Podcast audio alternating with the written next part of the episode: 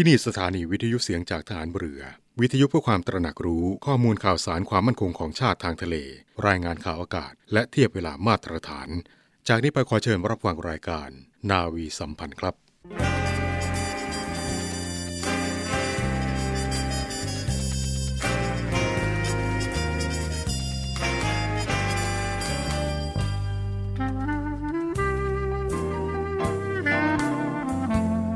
ให้นายทหาร นายตำรวจทุกคน รักษาคำปฏิญาณที่ได้ให้ไว้อย่างเคร่งครัด และตั้งใจปฏิบัติหน้าที่ด้วยความเที่ยงตรง เข้มแข็งและเสียสละ พร้อมทั้งหมั่นศึกษา และฝึกฝนตนเอง ให้มีความจัดเจนคล่องแคล่วในหน้าที่ และในการปฏิบัติงานร่วมกับผู้อื่น ฝ่ายอื่นอยู่เสมอ ทุกคนทุกฝ่ายจะได้สามารถร่วมมือร่วมใจกัน สร้างสรรค์ความพัฒนาผาสุก ให้แก่ประชาชนและประเทศชาติ ได้ตามอุดมคติที่ตั้งมั่นไว้ตลอดไป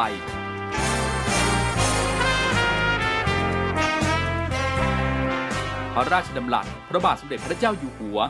ในพิธีสวนสนามถวายสัตย์ปฏิญาณของทหาร ตำรวจเนื่องในพระราชพิธีบรมราชาพิเศษ พุทธศักราช 2562 ในวันที่ 18 มกราคม 2563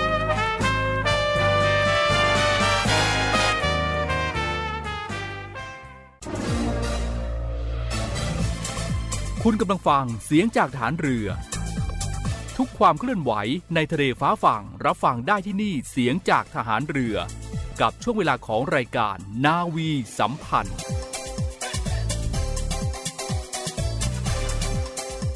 สวัสดีครับท่านผู้ฟังครับ กลับมาพบกันอีกแล้วนะครับ ในช่วงเวลานี้กับรายการนาวีสัมพันธ์เช่นเคยนะครับ ทางสถานีวิทยุในเครือข่าย เสียงจากทหารเรือ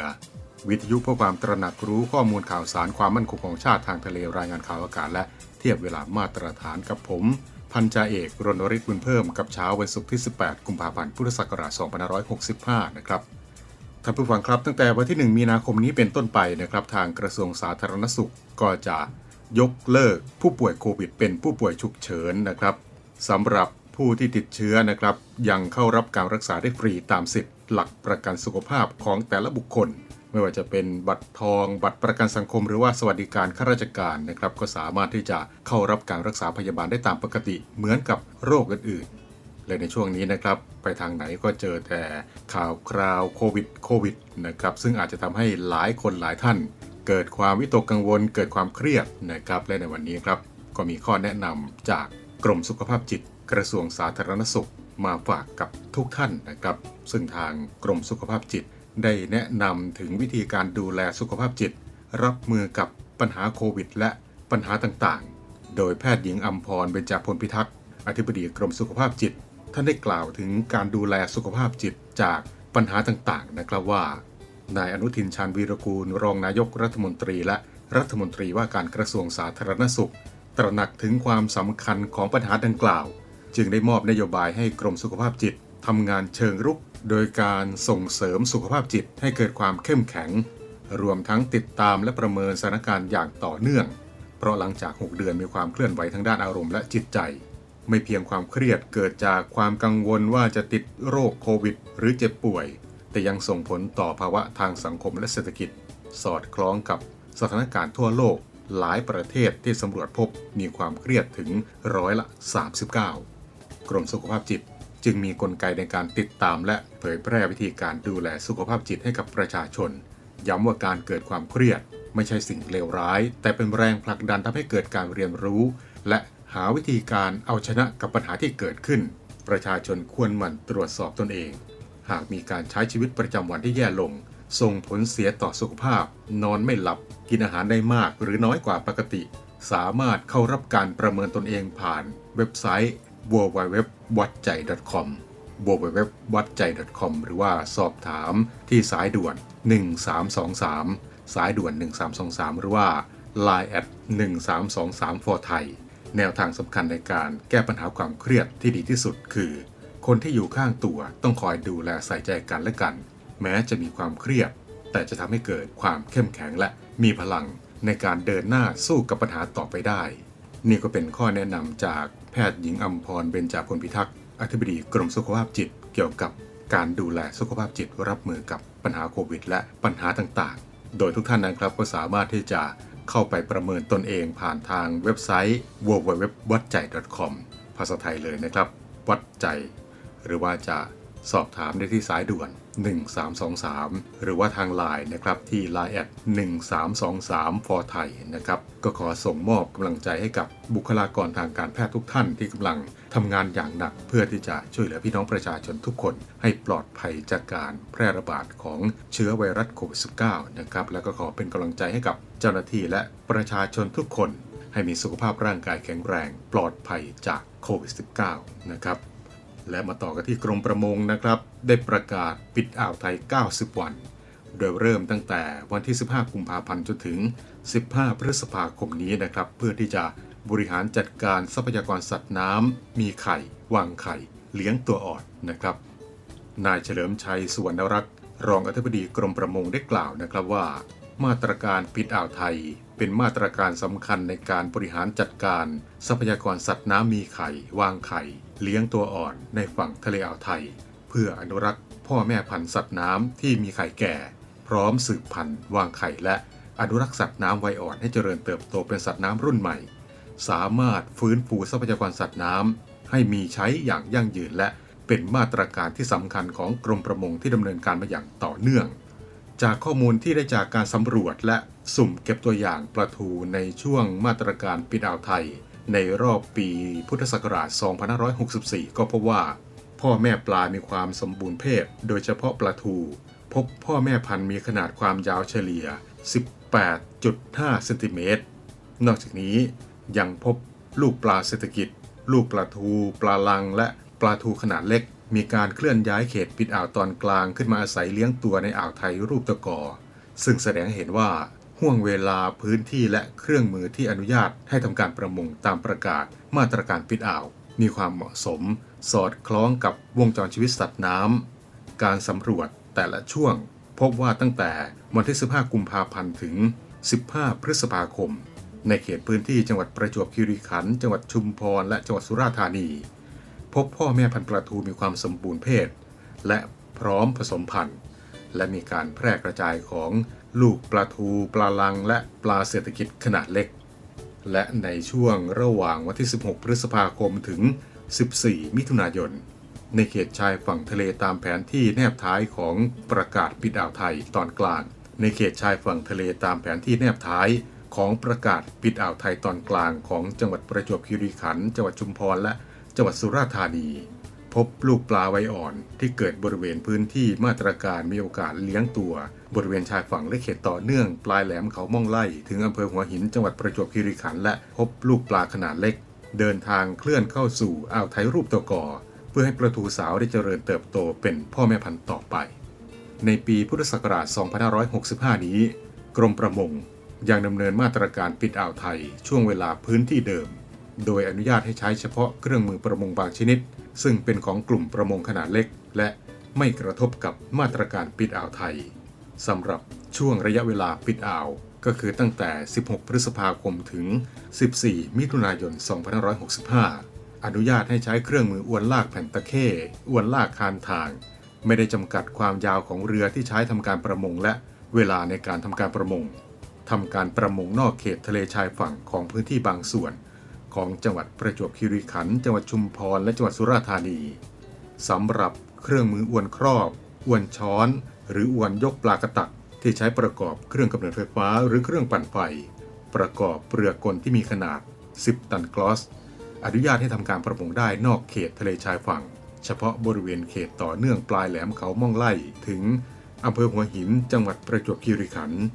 แสดงให้เห็นว่ามาตรการปิดอ่าวเป็นการห้าม ทำการประมงเฉพาะบางพื้นที่และช่วงเวลาหนึ่งเท่านั้น เครื่องมือทำการประมงส่วนใหญ่ที่กำหนดห้ามทำการประมงในช่วงเวลาปิดอ่าว เป็นกลุ่มเครื่องมือที่มีประสิทธิภาพสูง โดยกลุ่มเรือที่ใช้เครื่องมือดังกล่าวนี้สามารถย้ายแหล่งทำการประมงไปนอกพื้นที่ปิดอ่าวได้ และสำหรับการใช้เครื่องมืออวนติดตาปลายังอนุญาตให้ทำการประมงในช่วงเวลาปิดอ่าวได้เฉพาะเรือประมงพื้นบ้านที่มีขนาดต่ำกว่า 10 ตันกรอส และขนาด ช่องตาอวนไม่ต่ำกว่า 2 นิ้ว โดยการทำการประมงในเขตทะเลชายฝั่ง ความยาวอวนติดตาปลาที่ใช้ต้องไม่เกิน 2,500 เมตร จึงไม่ได้รับผลกระทบจากมาตรการปิดอ่าวมากนัก และก็ขอเน้นย้ำพี่น้องประชาชนนะครับ โปรดให้ความร่วมมือในการปฏิบัติตามกฎหมายอย่างเคร่งครัด และระมัดระวังการทำการประมง โดยให้ทำการประมงเฉพาะเครื่องมือที่ประกาศให้ใช้ได้เท่านั้น เครื่องมืออื่นๆ ห้ามทำโดยเด็ดขาด และถ้าหากว่าผู้ใดฝ่าฝืน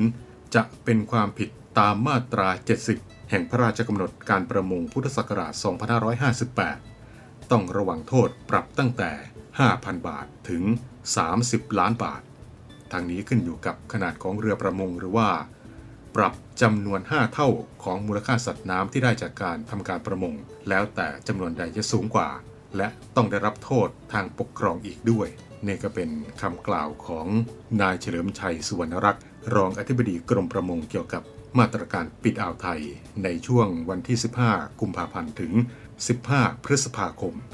2565 ระยะเวลา 90 วันด้วยกันนะครับ เป็นการปิดอ่าวเพื่อที่จะบริหารจัดการทรัพยากรสัตว์น้ำมีไข่วางไข่ เลี้ยงตัวอ่อนในพื้นที่จังหวัดประจวบคีรีขันธ์จังหวัดชุมพรและจังหวัดสุราษฎร์ธานีนะครับ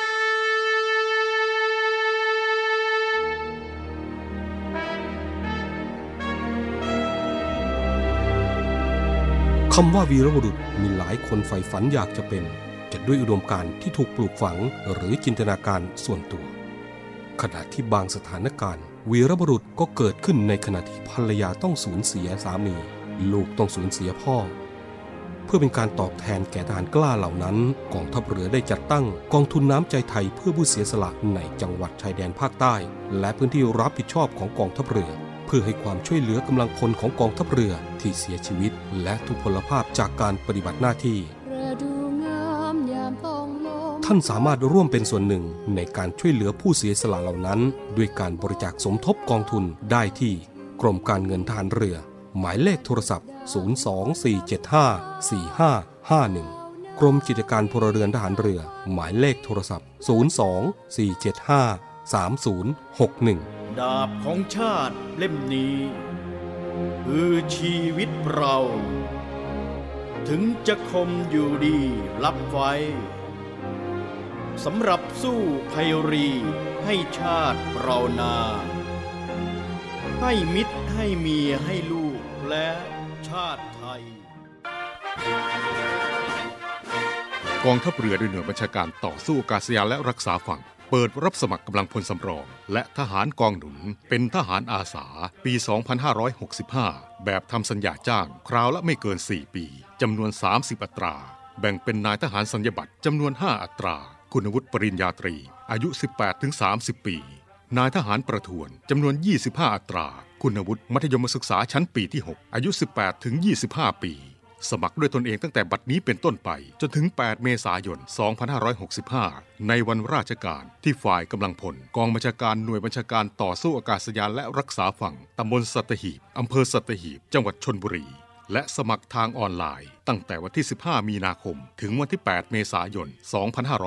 2565 ดูรายละเอียดได้ที่เว็บไซต์ หน่วยบัญชาการต่อสู้อากาศยานและรักษาฝั่ง www.acdc.navy.mi.th หัวข้อเรื่องทั่วไป สอบถามข้อมูลเพิ่มเติมได้ที่ หมายเลขโทรศัพท์ 024661180 ต่อโทรศัพท์ภายในกองทัพเรือ 79011 หรือติดต่อได้ที่ นาวโทชนะชัย พิมพ์หิน หัวหน้าฝ่ายกำลังพล กองบัญชาการหน่วยบัญชาการต่อสู้อากาศยานและรักษาฝั่ง หมายเลขโทรศัพท์ 08 2230 8424อาจเข้มแข็งแกร่งเกินยอท้อสอรอฟ้าเด็ดนามนานมาเราในเรือเรานี้สามัคคีมัน โรงเรียนนายเรือ เปิดรับสมัครบุคคลพลเรือน สอบคัดเลือกเข้าเป็นนักเรียนเตรียมทหารในส่วนของกองทัพเรือ เป็นชายไทยอายุ 16 ถึง 18 ปีสำเร็จการศึกษาชั้นมัธยมศึกษาชั้นปีที่ 4 หรือเทียบเท่า โดยเปิดรับสมัครตั้งแต่วันที่ 1 กุมภาพันธ์ ถึงวันที่ 9 มีนาคม 2565 สมัครทางอินเทอร์เน็ตเพียงช่องทางเดียวเท่านั้น ที่เว็บไซต์ โรงเรียนนายเรือ www.admission-rtna.net หรือ www.rtna.ac.th หรือเว็บไซต์กองทัพเรือ www.navy.mi.th ติดต่อสอบถามรายละเอียดเพิ่มเติม 02475 3995 02475 7435 ทุกวันราชการ เว้นวันเสาร์วันอาทิตย์ และวันหยุดนักขัดตฤกษ์ โรงเรียนในเรือเป็นแหล่งผลิตนายทหารเรืออันเป็นรากแก้วของกองทัพเรือ มาร่วมเป็นส่วนหนึ่งของราชนาวีไทย ร่วมเคลื่อนนาวีจักรยนต์ปัตภีภัยสาร เรานักเรียนนายเรือชายชาติเชื้อแกล้วกล้าก็ขอเชิญน้องๆเข้ามาร่วมเครือนาวีกับพวกเรานะครับ ร่วมเครือนาวีจักรยนต์ปฐพีไพศาลนะครับ ในขณะนี้สถานศึกษาของกองทัพเรือก็กำลังเปิดรับสมัครน้องๆ เพื่อที่จะ เข้ามาร่วมเครือนาวีกันอยู่นะครับ ไม่ว่าจะเป็นหลักสูตร นักเรียนเตรียมทหารในส่วนของกองทัพเรือหรือว่านักเรียนนายเรือนะครับ เปิดรับสมัครตั้งแต่บัดนี้เป็นต้นไปจนถึง 9 มีนาคม เปิดรับสมัครทางอินเทอร์เน็ตเพียงช่องทางเดียวเท่านั้นนะครับที่ admission rtna.net ศึกษารายละเอียดเพิ่มเติมได้นะครับที่เว็บไซต์ของโรงเรียนนายเรือ www.rtna.ac.th ส่วนน้องๆที่เป็นสุภาพสตรีนะครับ ที่อยากจะเข้ามาเป็นพยาบาลกองทัพเรือ ในขณะนี้วิทยาลัยพยาบาลกองทัพเรือก็กำลังเปิดรับสมัครบุคคลพลเรือนเพื่อที่จะเข้าศึกษาหลักสูตรพยาบาลทหารเรือนะครับ โดยเปิดรับสมัครผู้ที่สำเร็จการศึกษาหลักสูตร มัธยมศึกษาตอนปลาย แผนการเรียนวิทยาศาสตร์ คณิตศาสตร์ของกระทรวงศึกษาธิการ เป็นสตรีโสดอายุระหว่าง 17 ถึง 22 ปี มีสัญชาติไทยโดยการเกิด มีรูปร่างลักษณะท่าทางและขนาดร่างกายเหมาะสมต่อการรับราชการทหารและประกอบวิชาชีพการพยาบาล โดยมีส่วนสูงไม่ต่ำกว่า 155 เซนติเมตร มีน้ำหนักตัวไม่น้อยกว่า 42 กิโลกรัม แต่ไม่เกิน 65 กิโลกรัม หรือว่ามีดัชนีมวลกาย หรือ BMI ไม่เกินกว่า 25 กิโลกรัม ต่อตารางเมตร มีสุขภาพสมบูรณ์ เปิดรับสมัครทางอินเทอร์เน็ตเท่านั้นนะครับที่เว็บไซต์ www rtncn.ac.th www.rtncn.ac.th ตั้งแต่บัดนี้เป็นต้นไปจนถึง 25 เมษายน 2565 นะครับ และอีกหนึ่งหลักสูตรนะครับก็คือ นักเรียนช่างกรมอู่ทหารเรือนะครับ กรมอู่ทหารเรือ มีความประสงค์ที่จะรับสมัครบุคคลพลเรือนที่สำเร็จการศึกษาชั้นมัธยมศึกษาตอนต้น มีเกรดเฉลี่ยไม่ต่ำกว่า 2.0 หรือว่ากำลังศึกษาอยู่ในชั้นมัธยมศึกษาชั้นปีที่ 3 ของกระทรวงศึกษาธิการหรือเทียบเท่า อายุ 15 ถึง 18 ปี เข้าเป็นนักเรียนช่างกรมอู่ทหารเรือ เปิดรับสมัครทางอินเทอร์เน็ต ตั้งแต่บัดนี้เป็นต้นไปจนถึง 1 มีนาคม 2565 นะครับ เข้าไปดูรายละเอียดเพิ่มเติมได้ที่เว็บไซต์ โรงเรียนช่างกรมอู่ทหารเรือนะครับ หรือว่าจะเข้าไปดูรายละเอียดเพิ่มเติมได้ที่เว็บไซต์ของกองทัพเรือ บวกเว็บ navy th นะครับก็ขอเชิญน้องๆ เข้ามาร่วมเครือนาวีกับพวกเรา และก็เป็นประจำทุกเช้าวันศุกร์นะครับ เกี่ยวกับขนบธรรมเนียมประเพณีทหารเรือที่นำมาฝากกันเป็นประจำนะครับท่านผู้ฟังครับขนบธรรมเนียมประเพณีของทหารเรือนั้นนะครับ ถ้าจะประมวลทั้งหมดก็มีมากมายหลายสาขาเช่นเดียวกับวัฒนธรรมครับก็คือ มีทั้งวัฒนธรรม ทางระเบียบประเพณี ทางนิติธรรม และวัฒนธรรมด้านอื่นๆ จะผิดกันก็แต่วัฒนธรรมส่วนใหญ่ไม่มีผลบังคับ แต่ระเบียบธรรมเนียมส่วนใหญ่ มีผลบังคับมากกว่า เพราะผู้ที่จะต้องอยู่ภายใต้ระเบียบธรรมเนียมเหล่านี้ เป็นผู้ที่อยู่ในกรอบแห่งวินัยด้วย และในเช้าวันนี้ครับ ขอนำทุกท่านไปพบกับอีกหนึ่งขนบธรรมเนียมประเพณีทหารเรือกับประเพณีการเคารพของทหารเรือนะครับท่านผู้ฟังครับ แต่เดิมมานั้นครับการเคารพของทหารเรือ มีการกระทำด้วยวิธีการหลายอย่าง แต่ส่วนมากถือหลักว่าเป็นการแสดงออกในเบื้องต้นอย่างเปิดเผย ไม่มีอาวุธอะไรถืออยู่ในมือ โดยการแบมือ ต่อมาในปีคริสตศักราช 1882 อังกฤษได้กำหนดระเบียบการทำวัทยาหัตสำหรับนายทหารเรือขึ้น โดยการแบมือเหยียดตรง ยกขึ้นแตะที่ขอบหมวก หรือกระบังหมวก ปัจจุบันนี้การกระทำเคารพซึ่งกันและกัน ถือเป็นการแสดงท่าทางที่สง่าผ่าเผย มีวินัยและความสามัคคีอันดี เป็นการให้เกียรติแก่เครื่องแบบและหน้าที่รับใช้ชาติ นอกจากนั้นจะเป็นการคารวะและมารยาทอันดีระหว่างผู้ใหญ่ผู้น้อยอีกด้วยนะครับ ทหารในเครื่องแบบจะถอดหมวกทำความเคารพแก่ผู้ใดไม่ได้ ยกเว้นในกรณีการทำพิธีทางศาสนา การเข้าไปในสถานที่เคารพ การกราบไหว้พระพุทธรูป หรือพระพิสุสงฆ์เป็นต้น ส่วนการเดินในที่โล่งแจ้งจะต้องสวมหมวกเสมอ จะถอดหมวกได้ต่อเมื่อนั่งลง เช่น นั่งลงบนดาดฟ้า นั่งบนเก้าอี้ขณะรับประทานอาหาร ทางนี้ไม่ได้หมายถึงการนั่งยานพาหนะระหว่างเดินทางเพื่อสะดวกต่อการแสดงความเคารพด้วยนะครับ ทหารที่ถูกทำโทษจะต้องถอดหมวก เพื่อแสดงความรับผิด และเคารพต่อผู้บังคับบัญชาที่สั่งลงทัน ส่วนการทำความเคารพ ด้วยท่าวันทยาวุธด้วยกระบี่ ปัจจุบันนี้กระทำได้จาก 2 โอกาสก็คือ โอกาสแรกทำจากท่าบ่าอาวุธทำเป็น 2 จังหวะก็คือ จังหวะที่ 1 มือขวายกกระบี่ขึ้นข้างบน หันคมไปทางซ้าย ให้มือขวาอยู่เสมอคาง นิ้วหัวแม่มือ วางทาบตามแนวสันด้ามกระบี่ นิ้วนอกนั้นกำด้ามกระบี่ เป็นการแสดงถึงการร้องเชิญ หรือแสดงคารวะแก่ผู้มีอาวุโส และเป็นการออกคำสั่ง ซ้ายขวาระวัง วันทยาวุธจังหวะที่สองลดกระบี่ไปทางหน้า ปลายกระบี่เฉียงลงล่าง สูงจากพื้นประมาณหนึ่งคืบ มือขวาอยู่ข้างขาขวา นิ้วหัวแม่มือ แนบอยู่กับด้ามกระบี่และอยู่ข้างบน คมกระบี่หันไปทางซ้าย เหยียดขาขวาเต็มที่ เป็นการแสดงถึงการยินยอมหรือเป็นผู้น้อย และโอกาสที่สองก็คือทำจากท่าซึ่งกระบี่สวมในฝัก มีคำบอกว่า ซ้ายขวาระวัง ให้ทำท่าบ่าอาวุธ เมื่อมีคำบอก วันทยาวุธให้ทำท่าวันทยาวุธเช่นเดียวกับข้อหนึ่งท่านผู้ฟังครับ การทำความเคารพด้วยกระบี่นี้ครับ ตามประวัติได้กล่าวว่า ในสงครามครูเสดระหว่างคริสตศตวรรษที่ 11 ถึง 13 นะครับ ชาวคริสเตียนได้สลักไม้กางเขนไว้ที่กรงดาบ ก่อนทำการรบจึงมีประเพณีจูบด้ามดาบ เพื่อขอพรจากพระผู้เป็นเจ้าให้คุ้มครองและนี่ก็คือขนบธรรมเนียมประเพณีทหารเรือกับประเพณีการเคารพของทหารเรือ พบกับเรื่องราวขนบธรรมเนียมประเพณีของทหารเรือได้ทุกเช้าวันศุกร์นะครับ ในวันศุกร์หน้าจะเป็นเรื่องราวเกี่ยวกับอะไร มาติดตามรับฟังกัน และมาต่อกันที่ข่าวที่น่าสนใจในกองทัพเรือของเรานะครับ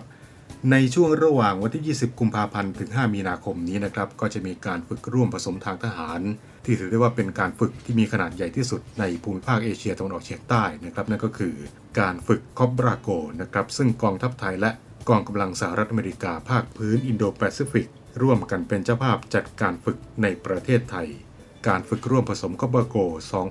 2022 ถือเป็นการกระชับความสัมพันธ์ระหว่างไทยและสหรัฐอเมริกา ที่มีมายาวนาน 200 ปี และก็เป็นมิตรที่ใกล้ชิด และมีความร่วมมือหลายมิติ ทั้งการค้าเศรษฐกิจ วัฒนธรรม ความมั่นคงและการฝึกทางทหาร และจากสถานการณ์โควิด -19 นะครับก็ได้ตระหนักถึงความปลอดภัยของประชาชนและทุกส่วนที่เกี่ยวข้อง โดยปรับรูปแบบการฝึกให้เข้ากับสถานการณ์นะครับ โดยในปีนี้มีกำลังพลทหารที่เข้าร่วมการฝึก 3,460 นาย คิดเป็น 2 ใน 3 จากการฝึกที่ผ่านมา การฝึกคอบโกร2022 ในปีนี้ครับ เป็นครั้งที่ 41 โดยมีประเทศเข้าร่วมการฝึกจำนวน 7 ประเทศ ได้แก่ ไทย สหรัฐอเมริกา สิงคโปร์ ญี่ปุ่น อินโดนีเซีย สาธารณรัฐเกาหลี และมาเลเซีย และมีประเทศที่เข้าร่วมการฝึกเพิ่มเติมในโครงการช่วยเหลือประชาชนอีก 3 ประเทศนะครับก็คือ จีน อินเดีย และออสเตรเลียประเทศในโครงการเสนาธิการผสม ส่วนเพิ่มนานาชาติจำนวน 10 ประเทศประกอบด้วยบังกลาเทศ แคนาดา ฝรั่งเศส อังกฤษ มองโกเลีย เนปาล นิวซีแลนด์ ฟิลิปปินส์ ฟิจิ และเวียดนาม รวมทั้งสิ้น 20 ประเทศ ยอดผู้เข้าร่วมการฝึกจำนวน 3,460 นาย ประกอบด้วยไทย 1,953 นาย สหรัฐอเมริกา 1,292 นาย สิงคโปร์ 50 นาย อินโดนีเซีย 16 นาย ญี่ปุ่น 35 นาย สาธารณรัฐเกาหลี 41 นาย มาเลเซีย 36 นาย จีน 10 นาย อินเดีย 5 นาย และออสเตรเลีย 18 นาย ซึ่งรูปแบบการฝึกก็จะเป็นแบบเดียวกันกับการฝึกในปีที่ผ่านมานะครับ และก็นับว่าประสบความสำเร็จอย่างสูงนะครับ เพราะว่าผู้เข้าร่วมการฝึกไม่มีการติดเชื้อโควิด -19 เนื่องจากว่ากองทัพไทยได้กำหนดมาตรการและปฏิบัติตามมาตรการป้องกันโรคอย่างเคร่งครัด การฝึกคอบโก 2022 นี้ครับ ได้แบ่งออกเป็นมาตรการ 3 ระยะดังต่อไปนี้นะครับก็คือ ก่อนที่จะเข้าประเทศ ผู้ที่เข้ารับการฝึกจากมิตรประเทศ ต้องได้รับวัคซีนอย่างน้อย 2 เข็ม ต้องปฏิบัติตามขั้นตอนการขอเข้าประเทศ Thailand Pass และตรวจสอบเอกสารขณะเข้าประเทศ ไปจนถึงการเข้ารับการกักตัว 7 วัน ตามที่ได้ทำการจองที่พักไว้ ระหว่างอยู่ในประเทศก็แบ่งออกเป็น 2 ห่วงนะครับก็คือหห่วงการกักตัวและห่วงการฝึก โดยในห่วงการกักตัวนะครับ ผู้ที่เข้ารับการฝึกทั้งฝ่ายไทยและมิตรประเทศ จะต้องกักตัว 7 วัน และตรวจคัดกรองแบบ RT-PCR จำนวน 2 ครั้งสำหรับห่วงการฝึกใช้มาตรการ Bubble and Seal ในทุกพื้นที่การฝึก โดยการคัดกรองผู้เข้ารับการฝึกทุกวัน และกำหนดให้มีการตรวจ ATK ทุกๆ 5 วัน และหลังจากจบการฝึกก็จะติดตามรายงานผลตรวจโควิด -19 หลังจากที่เดินทางเข้าประเทศตนเอง เพื่อที่จะให้มั่นใจว่าไม่ได้รับเชื้อกลับจากประเทศไทย ก็ขอประชาสัมพันธ์ให้กับทุกท่านทราบโดยทั่วกันนะครับในช่วงระหว่าง 20 กุมภาพันธ์ถึง 5 มีนาคมนี้นะครับบางพื้นที่นั้นอาจจะมีการเคลื่อนย้ายอาวุธยุทโธปกรณ์ต่างๆ ก็ไม่ต้องตกใจนะครับ เพราะว่า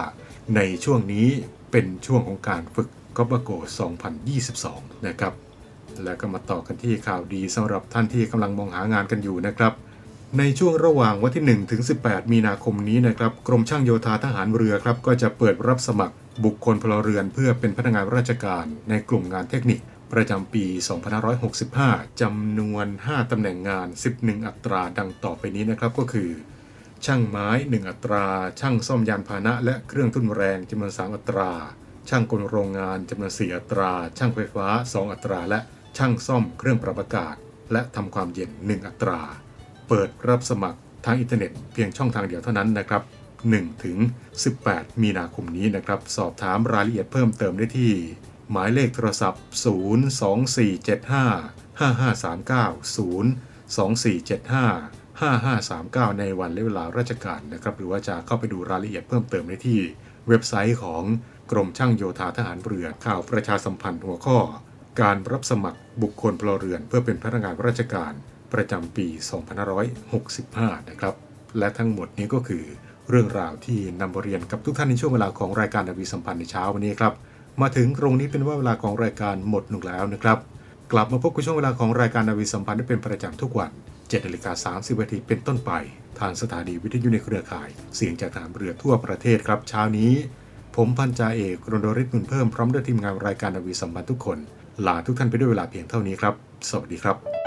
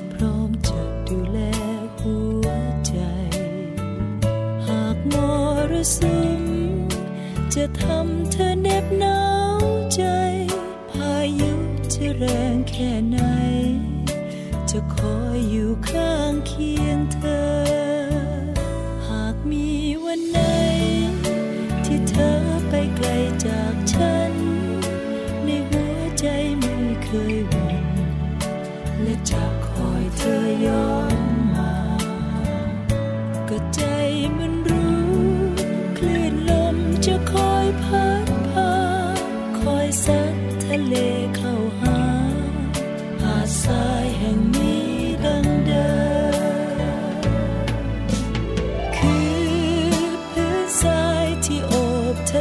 บ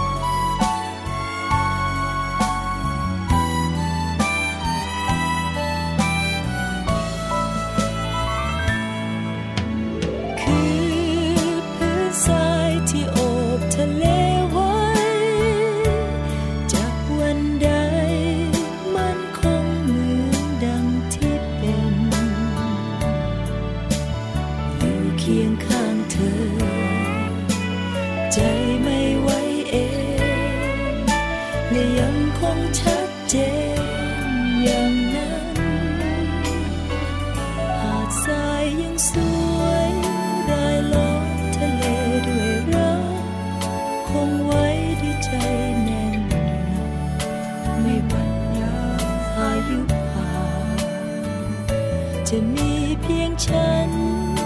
และเธอตราบนานเท่านานมีรักในใจประสานดังสายอยู่คู่ทะเลจะมีเพียงฉัน และเธอตราบนานเท่านานมีรักในใจประสานดังสาย